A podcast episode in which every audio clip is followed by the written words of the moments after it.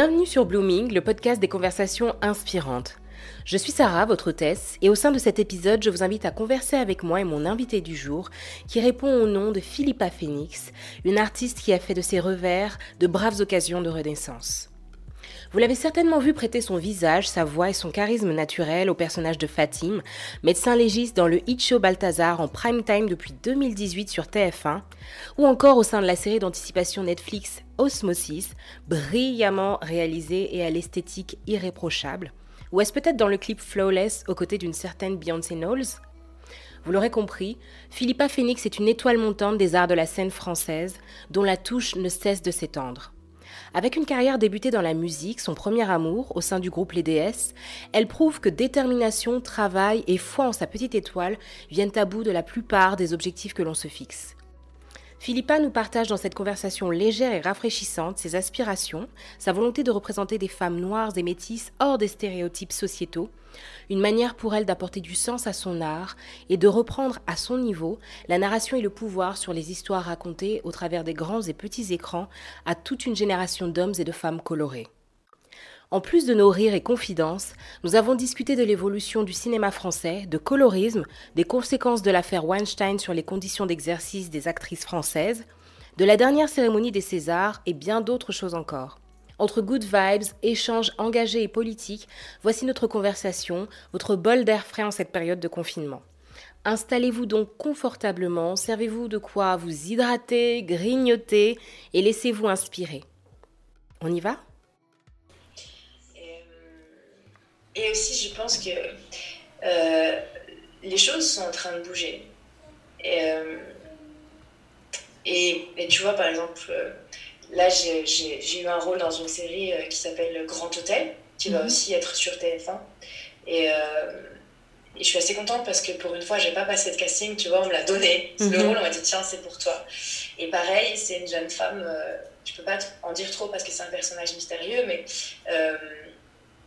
elle est là, mais elle a, c'est une, femme avec du pouvoir, on le découvrira dans la série, qui a une influence majeure sur le personnage principal masculin, mais qui, pareil, n'est pas là pour, euh, pour, euh, pour justifier euh, d'une présence.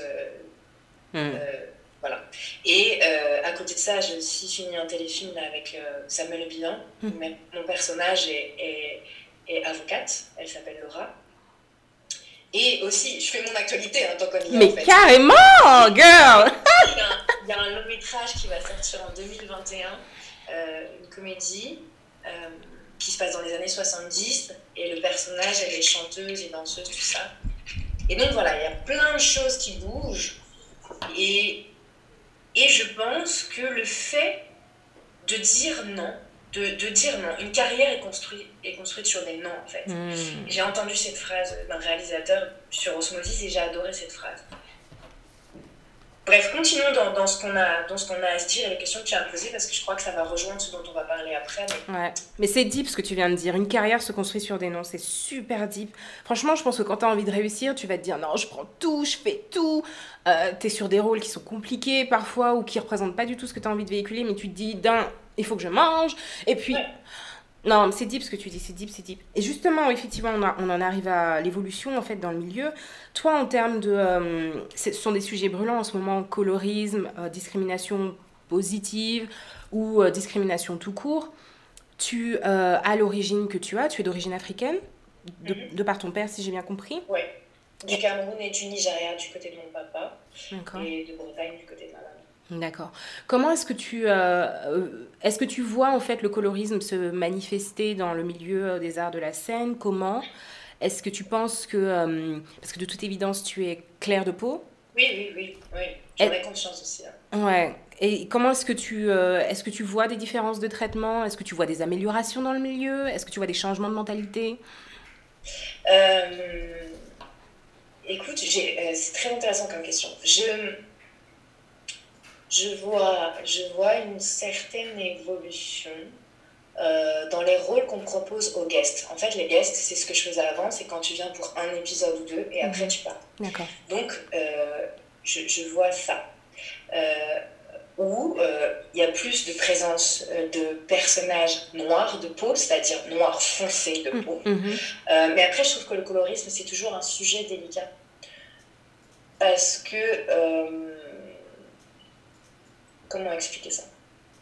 Donc moi, j'ai conscience de ça. J'ai conscience que je peux avoir des rôles et des choses parce que sous un, dans, dans, un inconscient collectif, je suis plus claire, donc tout ça, mais en fait, je sais pas comment t'expliquer ça. C'est-à-dire qu'il y a des gens qui sont complètement conscients du colorisme mhm. et d'autres pas du tout. Mhm.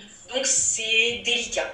Mais en, en, ayant conscience de ça, je, je, je, constate que oui, il y a des, des, améliorations, c'est-à-dire que même dans les publicités, tu remarqueras. Oui. J'ai pas la télé, mais avant, on voyait moins euh, de, de, de personnes foncées de peau à l'écran. Mhm. Aujourd'hui, j'ai l'impression qu'on en voit plus. Oui, carrément. Beaucoup de couples mixtes dans les... de la société. Complètement. Donc ça arrive, tu vois. Euh, après, il y a encore un, un, très très long chemin à faire. Mhm. Tu vois, euh, d'avoir une femme foncée de peau personnage principal à la télé française ou dans un film français sans que ce soit que ça tourne autour de ça en fait. Donc mhm. il y a un chemin incroyable à faire. Mhm. Mais je vois un peu l'évolution. D'accord. Moi, je vois un petit, un petit point positif. Après, je suis pas dans le milieu, donc euh, ce que je dis euh, est à prendre avec des pincettes. Mais j'étais super heureuse pour euh, l'actrice Deborah Lukumwena, qui en 2017 a reçu le César de la meilleure actrice dans un second rôle pour son, son interprétation dans Divine.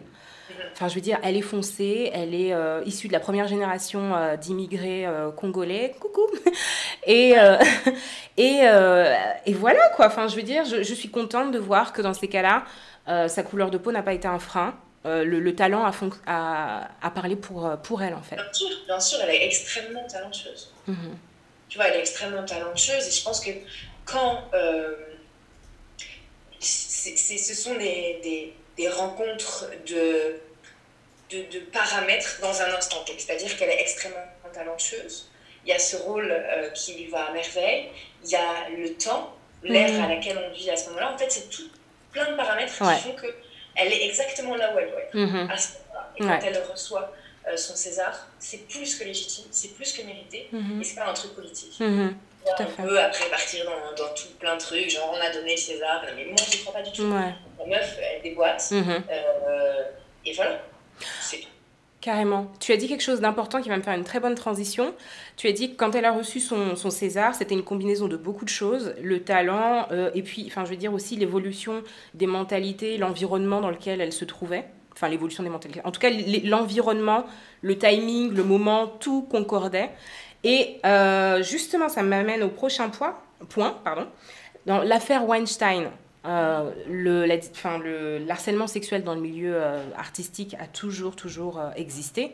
Mais il y a des décennies avant, c'était pas forcément quelque chose qu'on pouvait amener sur le devant de la scène parce que les voix des femmes étaient, étaient passées sous silence, parce que plein de contextes. Aujourd'hui, les femmes se libèrent, les femmes parlent, les femmes montent au créneau. Et donc, du coup, euh, ce genre d'affaires a beaucoup plus de retentissement aujourd'hui. Donc comment est-ce que toi tu as vu les conséquences de, euh, de la dénonciation de toutes ces, euh, de toutes ces affaires d'harcèlement sexuel dans le milieu du cinéma hollywoodien et puis ici maintenant en France? Alors en fait, je me rappelle que lorsque j'ai tourné la série Osmosis, c'était en 2018, il y avait une circulaire qui tournait avec un numéro, euh, genre le numéro vert, pour, pour euh, en cas de harcèlement ou tout ça, appeler cette ligne en fait. Et donc j'avais jamais vu ça avant. Tu vois, j'étais en mode genre, wow, euh, genre s'il se passe quoi que ce soit, téléphonez-nous, on est là. Hmm. après, sur d'autres tournages, j'ai vu que la, la, jambe masculine était vraiment beaucoup plus attentive et délicate envers les femmes. C'est-à-dire que sur Balthazar, tu sais, quand les, les personnages jouent les morts, mhm. ils sont topless, que ce soit homme, femme et tout, donc euh, voilà. Et, et, à ce moment-là, il y a eu une sorte de shift où, avant, c'était pas quelque chose auquel ils pensaient, mais même si sur les, sur, enfin, dans l'équipe, tout le monde est très, euh, très bienveillant et tout ça, mais là, tout à coup, il y a un truc qui, dans la formulation des gens, qui mettait les femmes beaucoup plus à l'aise. C'est-à-dire, est-ce que ça va? Est-ce que tu veux qu'on te remette ton peignoir? Est-ce que voilà, tout le monde était vachement plus attentif. Mhm. Et donc, ça aussi, ça a été, euh, ça a été visible. Euh, après, il y a eu aussi, tu vois, comme maintenant, on fait beaucoup d'humour avec le confinement et tout. Donc, le changement, c'était qu'on pouvait se marrer sur des trucs complètement stupides en mode euh, Oh, si je te propose un café, est-ce que tu vas appeler le numéro Tu vois? Mm. Mais, mais j'ai vu que, ouais, que, les, les, mecs faisaient vachement plus attention en fait. Mm. Et il y en a aussi que ça a pu un peu mettre mal à l'aise parce que tout à coup, je me dis aussi être un homme, à cette époque, c'est pas facile, tu vois. Parce que même si tu as des valeurs, on t'a dit comment c'est d'être un homme, ce que c'est d'être un homme, machin, tout ça, tout à coup tu te dis, mais ça se trouve, il y a des trucs. Tu peux psychoter en fait. Je pense que tu peux dire, mais il y a des trucs que j'ai zappés, ça se trouve, quand je dis ça, c'est mal interprété parce que je suis pas une femme, machin. Donc il y a aussi confort des hommes que je considère euh, dans cette ère dans laquelle on vit. Mm-hmm. Ils se disent, mais quelle est ma place, tu mm. vois? Parce que tout à coup, les énergies féminines remontent comme ça au créneau. Donc pour certaines, je suis désolée, mais c'est too much. Hein. Euh, moi, j'ai envie de dire, genre, calmez-vous les meufs, même si je, suis féministe, et, féministe, c'est aussi l'égalité des droits entre euh, les êtres humains, en fait, tu vois. Mais tout à coup, je me suis aussi positionnée, je me suis mise dans les choses des mecs, et je me suis dit, waouh, j'aimerais pas être un homme. Tu vois ce que je veux dire ouais, ouais. Ça paraît compliqué, vraiment. Mais en tout cas, voilà, à mon échelle, euh, j'ai vu que sur les plateaux, il redoublait de bienveillance et c'est plutôt très agréable. Ah bah c'est cool. C'est cool. Et euh, en France, récemment, on a eu le discours euh, d'Aïssa Maïga, un discours euh, assez politique à la dernière cérémonie des Césars. Alors, les avis ont été partagés. Je t'avoue que moi, j'en ai pas forcément un non plus.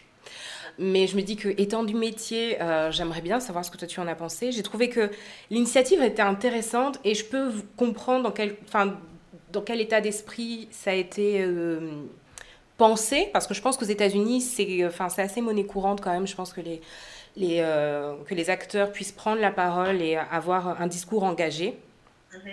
lors de cérémonies ou de voilà, ce genre de choses. Donc euh, voilà. Maintenant, après, je me suis demandé est-ce que le public français actuel est prêt? Et est-ce que même aussi la communauté afrodescendante acteur dans ce, domaine-là est également prête à euh, à co-signer? Et euh, je sais pas, j'ai voilà, j'ai trouvé que l'initiative était très intéressante, mais que euh, le retour était un peu mm-hmm.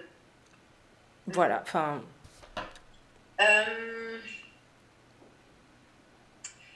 Euh, quand, quand, quand, les Césars ont eu lieu, en fait, j'étais à l'étranger et du coup, j'ai pas pu regarder la cérémonie, mais effectivement, le lendemain, j'ai maté les vidéos et tout, les, les, les, les, événements euh, mis en lumière, voilà, les petites vidéos, tout ça. Et donc, j'ai vu euh, le discours d'Aïssa Maïga. alors, premièrement, j'ai trouvé ça très courageux. Mm-hmm. Parce que monter sur scène, seul, devant 1500 personnes, dont tu sais qu'ils ne vont pas forcément adhérer à ce que tu vas dire, déjà, il faut... Il, hmm. faut, il faut en avoir. Hein. Tu vois, il, hmm. faut, il, faut, il, faut, il faut y aller, quoi. Euh, maintenant, euh, je vais dire quelque chose que j'ai jamais dit. Euh, je crois, parce que tu vois, tu, tu, parles des États-Unis où ça arrive souvent que les, les acteurs voilà, aient des discours engagés, machin et tout, sauf qu'ici, on est en France, on n'est pas aux États-Unis. Hmm.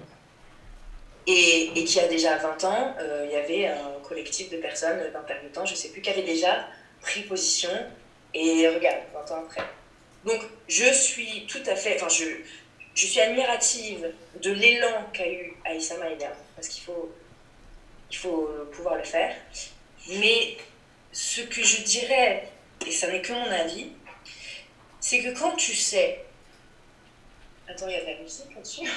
Quand tu sais que euh, les gens qui sont en face de toi euh, ne parlent pas forcément le même langage que toi. C'est-à-dire que essayer d'éveiller les consciences avec des gens, pour certains, je ne dis pas qu'ils sont tous euh, endormis dans leur conscience de ce qui se passe par rapport à la diversité en France, je disais ce mot. Je crois qu'à un moment donné, il faut essayer de sortir du fait de vouloir être validé par les gens dont on pense qu'ils nous dominent. Et ce, dans plein de schémas dans la vie. Hmm. C'est-à-dire que tout à coup, ok, ce sont ces personnes-là euh, qui ont les clés et qui sont au pouvoir pour pouvoir mettre de l'argent sur des films euh, qui vont mettre en avant euh, la diversité, j'aime pas ce mot, mais je suis obligée de le dire pour me faire comprendre. Mais à un moment donné aussi, je pense que l'union fait la force et qu'on peut aussi se dire, je n'ai pas besoin d'être validé, je n'ai pas besoin d'être validé par l'extérieur, nous sommes assez forts et assez solidaires pour créer notre business ensemble. Hmm. Tu vois ce que je veux dire? Donc, je suis désolée, c'est un sujet qui me, ah, qui me qui m'anime beaucoup en fait. Donc, ce en quoi je crois, c'est que le jour où la communauté afro-européenne arrêtera de vouloir être.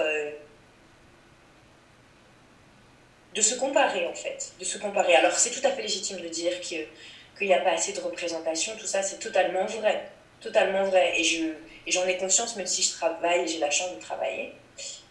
Mais je crois qu'en fait, le, le, le cœur du problème c'est où où est-ce qu'on construit la solidarité entre nous? Comment on fait pour construire la solidarité entre nous? Comment on fait pour se serrer les coudes et créer notre, notre propre industrie Mais quand je dis notre propre industrie, c'est pas pour faire des films où il y aura que des noirs et machin. Mhm. C'est pour écrire les histoires qu'on a envie d'écrire. Exactement. C'est tout, tu vois. Donc à un moment donné, pourquoi on va décider que quelqu'un ou les gens qui ont l'argent et qui mettent de l'argent vont écrire nos histoires? Non, en fait, tout à coup, je suis pas là pour essayer de te dire ce que tu vas écrire je vais prendre mon propre stylo et je vais écrire mon histoire. Mais pour ce faire, il faut créer cette solidarité dont d'autres communautés, et j'aime pas non plus le mot communauté, mhm. euh, y arrivent très bien. Mhm. Voilà. Il y a des gens qui arrivent très bien à ça et on peut les critiquer, mais, mais ces personnes-là, y arrivent très bien. Donc pourquoi pas nous, us, comme disent les Américains, pourquoi nous, ça marche pas? Franchement. Parce qu'en fait, quoi, les gens ont envie de, de prouver qu'ils y arrivent et tout à coup être validés par, par d'autres personnes Je ne sais pas. Mais je crois aussi que les nouvelles générations qui arrivent n'ont pas du tout cet état d'esprit-là. Ils sont déjà dans une autre forme de conscience et pour eux, la question ne se posera même pas. Ils se diront, ok, euh, je suis une jeune femme noire, j'ai 20 ans, j'ai envie d'écrire une histoire, je l'écris et j'appelle mes potes et on fait un truc ensemble. Ouais. Mm-hmm. Voilà ce en quoi je crois. Ouais, génial. Est-ce que tu ne penses pas qu'il y a un syndrome de... dans cette... Je, je continue dans l'idée euh, que tu as soulevée de euh, vouloir être dans un de vouloir être euh, validé de vouloir être accepté dans le cercle de faire partie des happy few de se dire euh, je serai peut-être le seul qui sera accepté. Donc après moi je ferme la porte. Non mais l'idée c'est après chacun gère ça comme il veut mais tu vois si demain ça m'arrive admettons ça pète pour moi entre mmh. guillemets.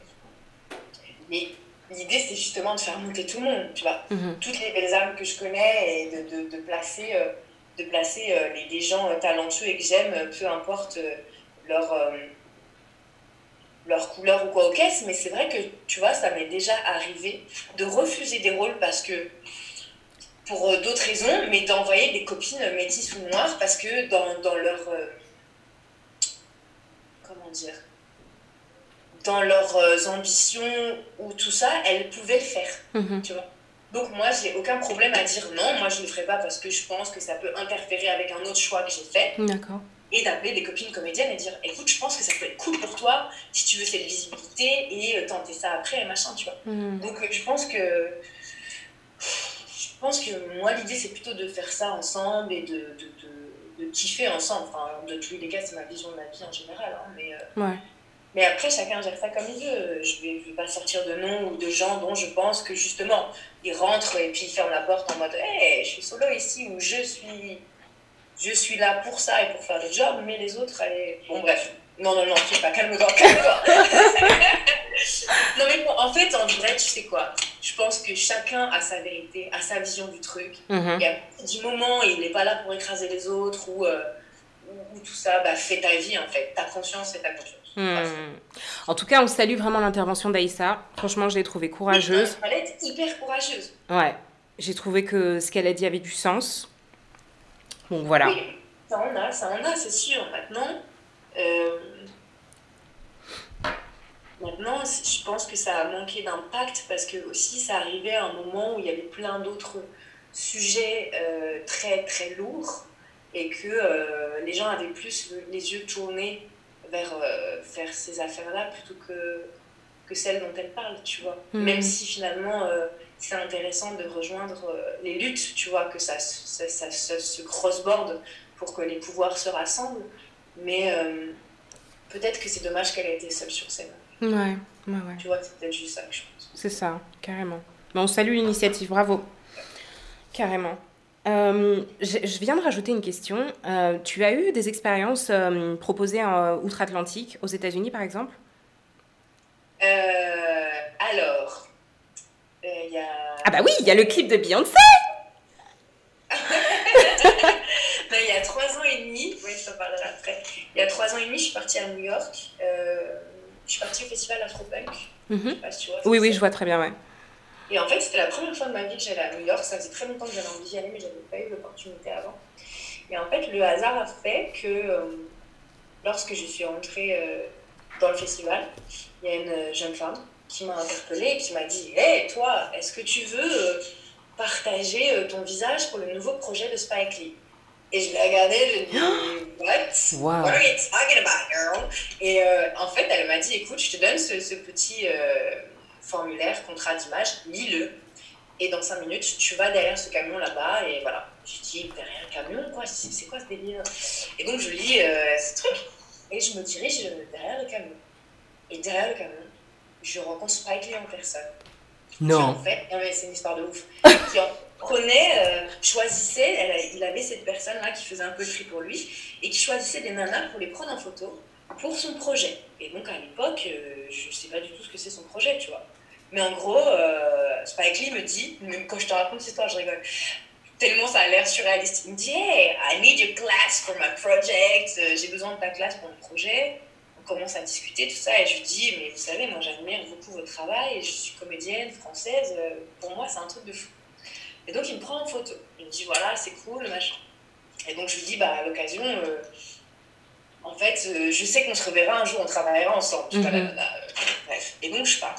Et un an plus tard, j'ai une amie qui m'appelle et qui me dit Philippa, c'est un truc de fou, il y a ta tête en photo dans le nouveau projet de Spike Lee.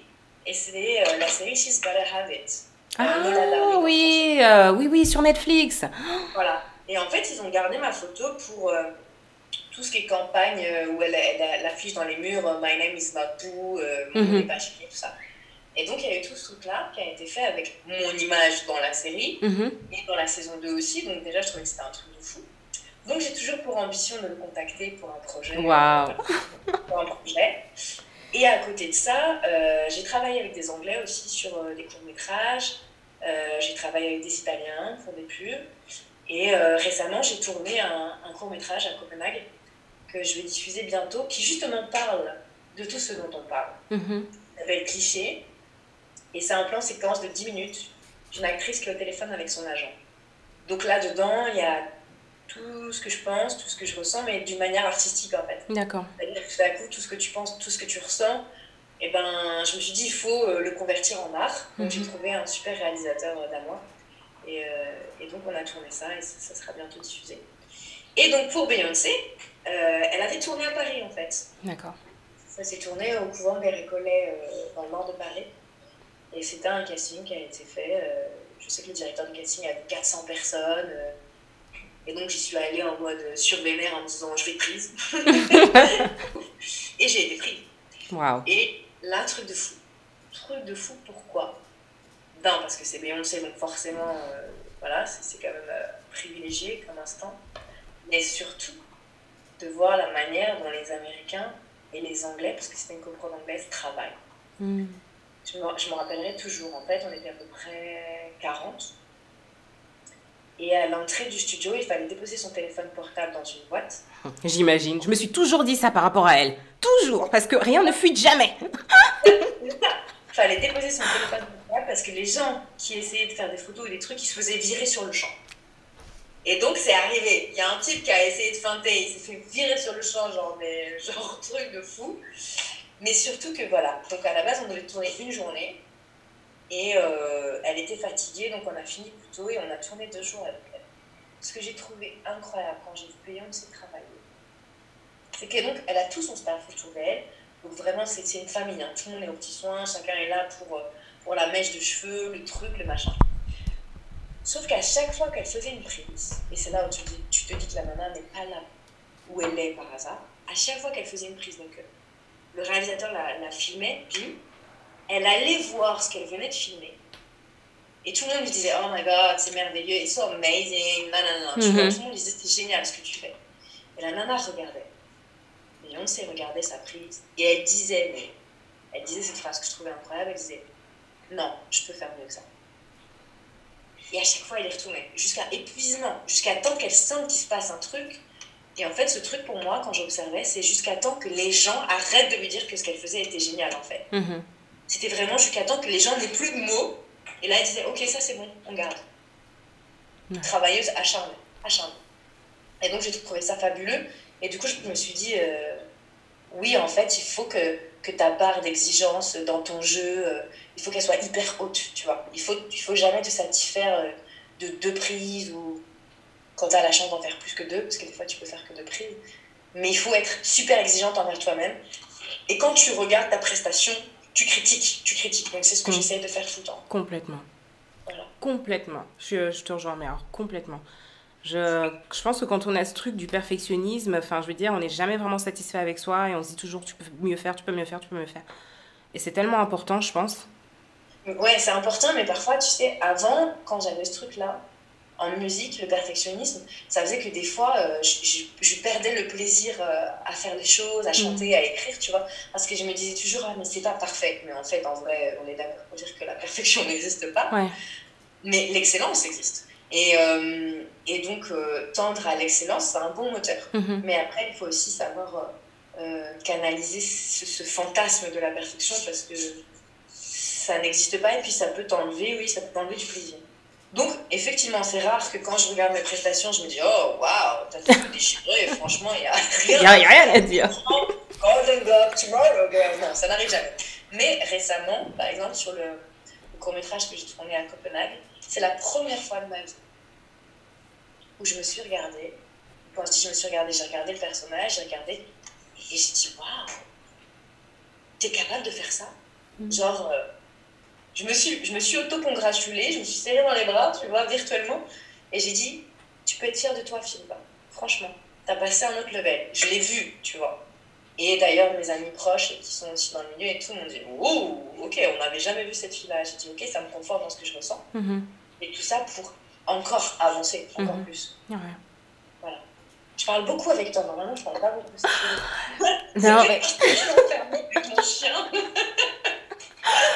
C'est euh, c'est l'effet Corona, mais non, mais j'adore. Mais même sur Twitter, je me rappelle, j'ai regardé, on avait de longues conversations, des longues. Alors, je suis d'accord avec toi, je rebondis, oui. Oh, j'adore, J'a- j'adore bavarder de toute façon. Et je suis contente que tu te sentes à l'aise pour partager tes points de vue avec moi, merci. Et euh, alors, on arrive à la fin quand même, parce qu'il va falloir clôturer. Quelles sont tes aspirations aujourd'hui? Tu as parlé rapidement en introduction de réalisation. Mhm. Waouh Alors, dis-nous-en un petit peu plus. Alors, mes aspirations. euh, en fait, j'ai réalisé que j'a- j'ai réalisé, t'as vu, j'ai employé ce mot déjà, c'est drôle. J'ai réalisé que j'adore écrire. En fait, j'écris depuis que j'ai l'âge de 8 ans. Mhm. C'est-à-dire que dans un journal intime, je tiens un journal intime depuis que j'ai l'âge de 8 ans. Donc écrire pour moi, c'est fondamental. Ça me Ouais. fait du bien et tout. Ouais. Jusqu'à temps qu'en 2016, euh, je, je, je constate que j'avais envie de mettre en image mes mots.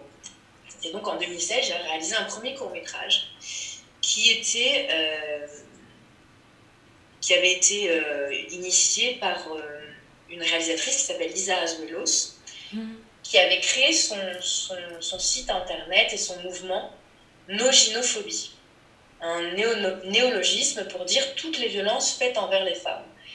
Et donc elle avait ouvert un, un contest pour dire qu'est-ce que la, la gynophobie pour vous.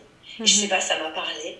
Et j'ai écrit en 15 minutes euh, une histoire et j'ai contacté euh, foule de gens. Et en deux jours, j'avais toute mon équipe et donc j'ai réalisé ce premier court-métrage. Waouh.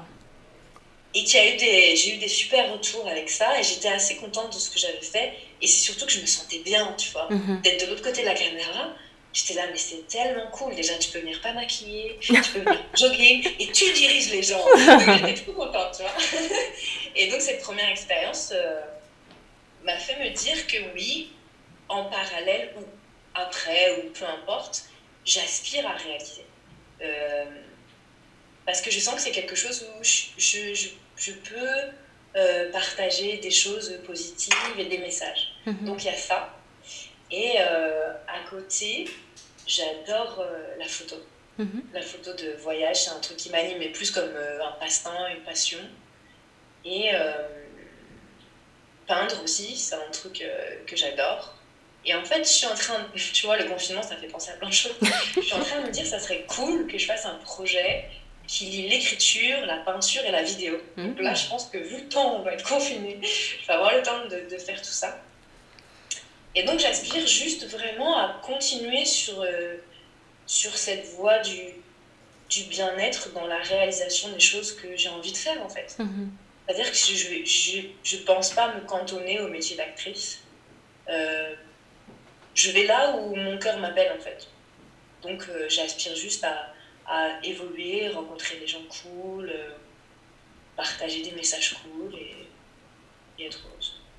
Génial, génial. C'est voilà, être heureuse. C'est une bonne, une bonne transition vers la fin, je trouve, et une belle image de, de ce que tu souhaites de ta vie et de tes réalisations futures. Alors, à la fin de chaque discussion, je pose des questions un peu euh, des rapid fire questions. On rebondit un peu en mode ping-pong, donc c'est très rapide. Alors, ton livre, euh, est-ce que tu aurais un livre à recommander en ce moment? Ouais, attends, je vais le chercher. Ah euh, C'est Year of Yes de Shonda Rhimes. Hmm, j'en ai beaucoup entendu parler, il faut que j'achète. Ouais, j'en avais beaucoup aussi entendu parler et je l'ai commencé. Et alors, déjà, je ne savais pas qu'elle était aussi drôle. Euh, elle, a un humour incroyable. Et, euh, et quand tu sais euh, qui, est Shonda Rhimes et, tout ce qu'elle. Enfin, l'empire qu'elle dirige et, et, le recul qu'elle a sur elle-même, tu vois, ça te fait vraiment repenser les choses. Donc en ce moment, je suis en train de ça. D'accord. Bonne lecture. Alors, ton actrice préférée? J'adore Viola Davis. Hmm alors avec Mary Streep, pour moi, je, suis fan de ces nanas. Enfin, voilà, je, les aime. Et euh, au niveau masculin, ton acteur préféré, ce serait qui? Alors, bon, Joachim, Joachim Phoenix dans Joker. Oh Juste, Waouh Waouh Mhm. c'est un truc de fou. Ouais, vraiment. Euh, je trouve que Matthew McConaughey, hein, je ne sais pas comment on prononce son nom, euh, moi je l'avais vraiment redécouvert ce type dans la série Détective. Mhm. Et après dans euh, le film Le loup de Wall Street. Oui, oui, oui, je l'ai vu aussi. C'est un excellent acteur. Super. Surtout quand tu sais d'où il vient. Le mec vient de série, de, sé ouais, de série, je crois qu'il a toute la série, mais il a fait aussi des films romantiques, un peu, un peu fleur bleue. Et le mec, aujourd'hui, je trouve qu'il joue merveilleusement bien. Donc ces deux-là, ouais, ce sont des acteurs que j'aime beaucoup. D'accord. Et euh, ton film préféré? Mon film préféré euh, Sur la route de Madison. Mhm. Non mais en fait, il y a celui-là et il y a Couleur pourpre. et en gros, ouais, ouais, ouais, ouais, ouais, ouais. Je sais pas, ce film déjà Couleur pourpre. Euh, je, de toute façon, je peux le voir encore aujourd'hui, je pleure, les deux, je pleure. Mais euh, sur la route de Madison, c'est parce que c'est un film que j'avais l'habitude de regarder avec ma grand-mère le hmm. dimanche. Feu ma grand-mère. Et à chaque fois, même si on connaissait le film par cœur, tu vois, on pleurait, on était là genre bon. Et donc ça reste un film euh, hyper touchant pour moi. Alors, ta série préférée en ce moment? Euh, Westworld. Ah, c'est reparti ou? Oui, la saison 3 a repris dimanche euh, dernier. ok, super, tu viens de me mettre dessus là. ok, j'y vais. ouais, je viens juste de finir la saison 2. En fait, c'est trop drôle parce que je savais pas que la saison 3 allait sortir. Et donc j'avais regardé la saison 1 quand elle était sortie. Et là, avec le confinement, je me suis dit, ah, mais qu'est-ce que devient Westworld? Et je suis rentrée à fond dedans. Ça m'a fait mal au crâne, hein, mais j'ai adoré. Alors, t'es plutôt Game of Thrones ou Vikings? Ni l'un ni l'autre. Oh, sérieusement je vais, dire un truc de fou. Je n'ai jamais vu aucune de ces deux séries. Non, c'est pas possible. je vais te dire un truc, je sais, les gens sont, sont là jamais. Mais En fait, j'avais commencé à regarder l'épisode 1 de Game of Thrones quand c'était sorti. Et au moment où il y avait une tête coupée, je ne sais pas, j'étais traumatisée, j'ai arrêté.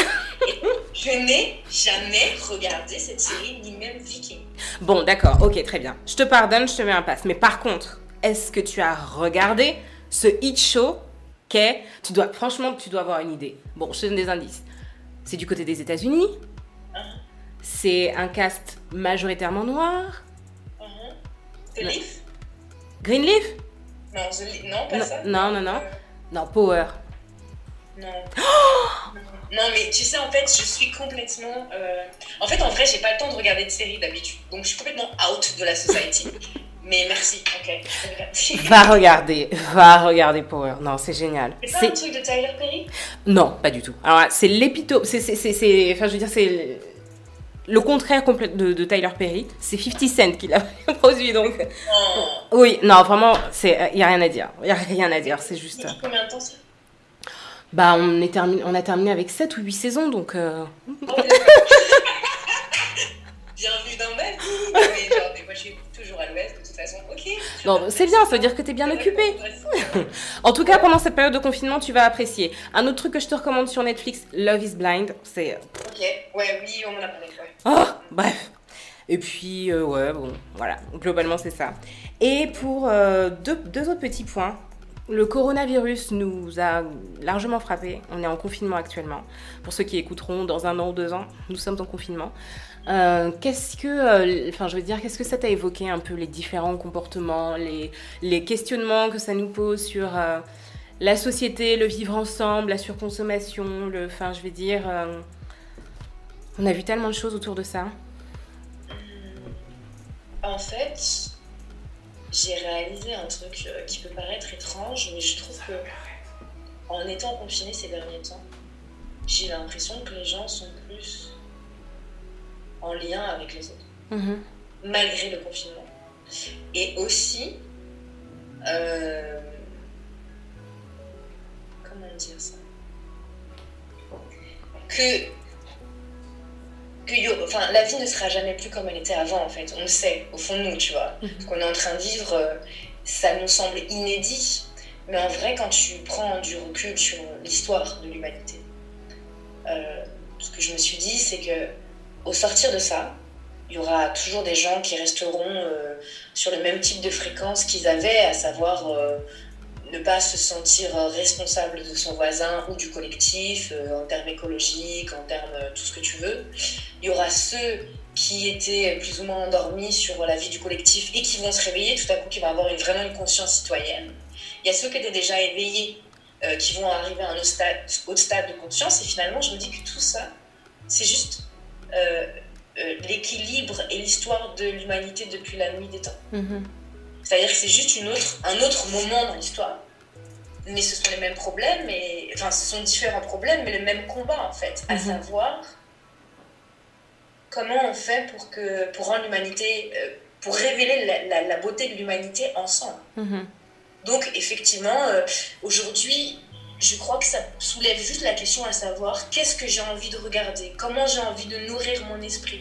Après ça, qu'est-ce que je vais faire, quelles vont être mes priorités? Mhm. Ça nous pousse à repenser nos priorités Mhm. et, et- et notre vie entière, mais pas notre vie en termes d'individu. Notre vie avec les autres. Ouais. Et, et je pense que la Terre, euh, tu vois, elle a décidé que ça se fasse maintenant parce qu'elle s'est dit, les gars, ça fait un moment que vous déconnez. Ça- on, va, on va vous remettre un peu dans le droit chemin. Donc il y en a qui vont, qui, voilà, qui ne seront jamais dans le droit chemin de toute façon. Mais euh, juste, euh, vous allez créer de nouvelles façons de vivre et tout va bien.